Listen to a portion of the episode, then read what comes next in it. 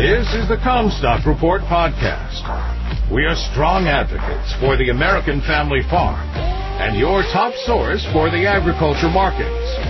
And now, here's your host, David Kruse. This is David Kruse with the Commstock Report. Waiting to see if USDA got stocks right.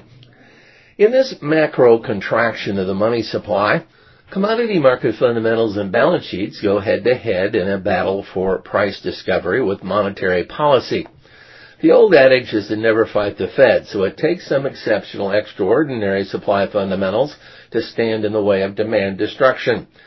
That has caused me to shrink my commodity portfolio to a circle of the wagons around the commodity that I think has the strongest supply fundamental, corn.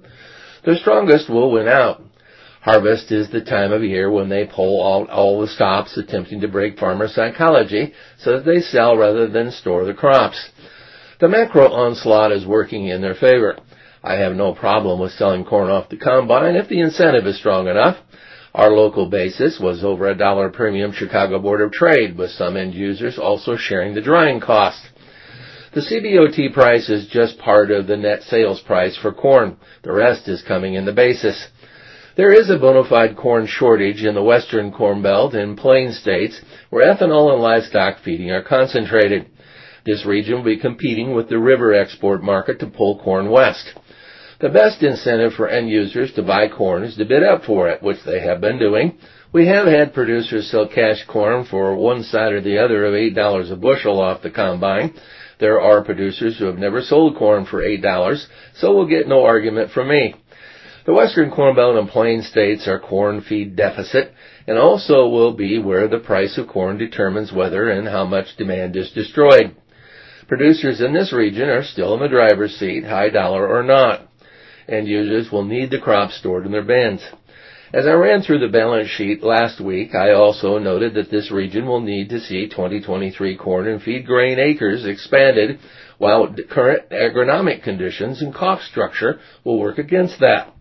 The real price discovery is occurring with the local basis rather than with Chicago Board of Trade. In a report last week, I noted that Another risk that I think is high is that USDA has overstated existing corn stocks and may revise them lower September 30th.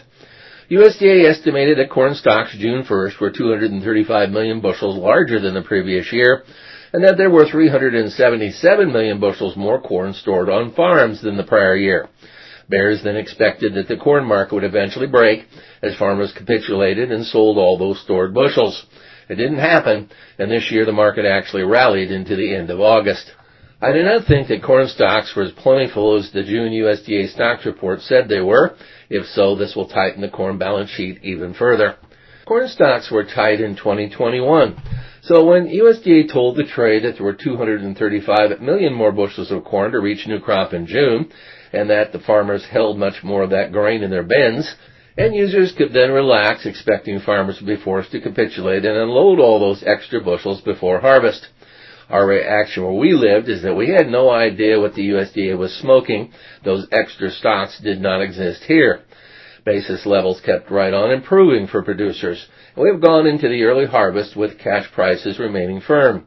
USDA has been known to adjust for previous year's air and corn production in the September stocks report.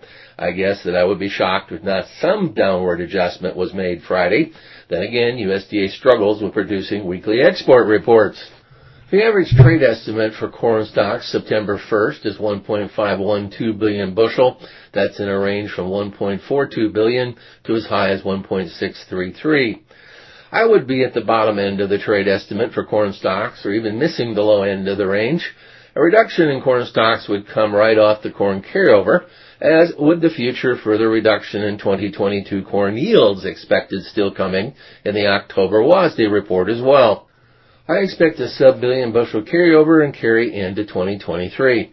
I would go so far as to argue that the strong dollar will have virtually no impact in the price of corn in the western corn belt and plain states ahead, Again, this region will be importing corn from the eastern corn belt with ethanol and livestock demand competing with export market channels.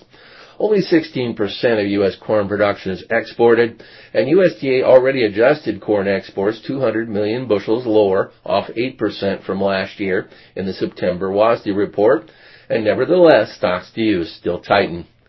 You've been listening to the Commstock Report. For more information on marketing opportunities, contact us at Commstock.com or call 712-227-1110. For a more complete version of the Commstock Report with hedging strategies and trade recommendations, subscribe on our website at Commstock.com or reach out to one of our risk management specialists about how we can help you protect your profits.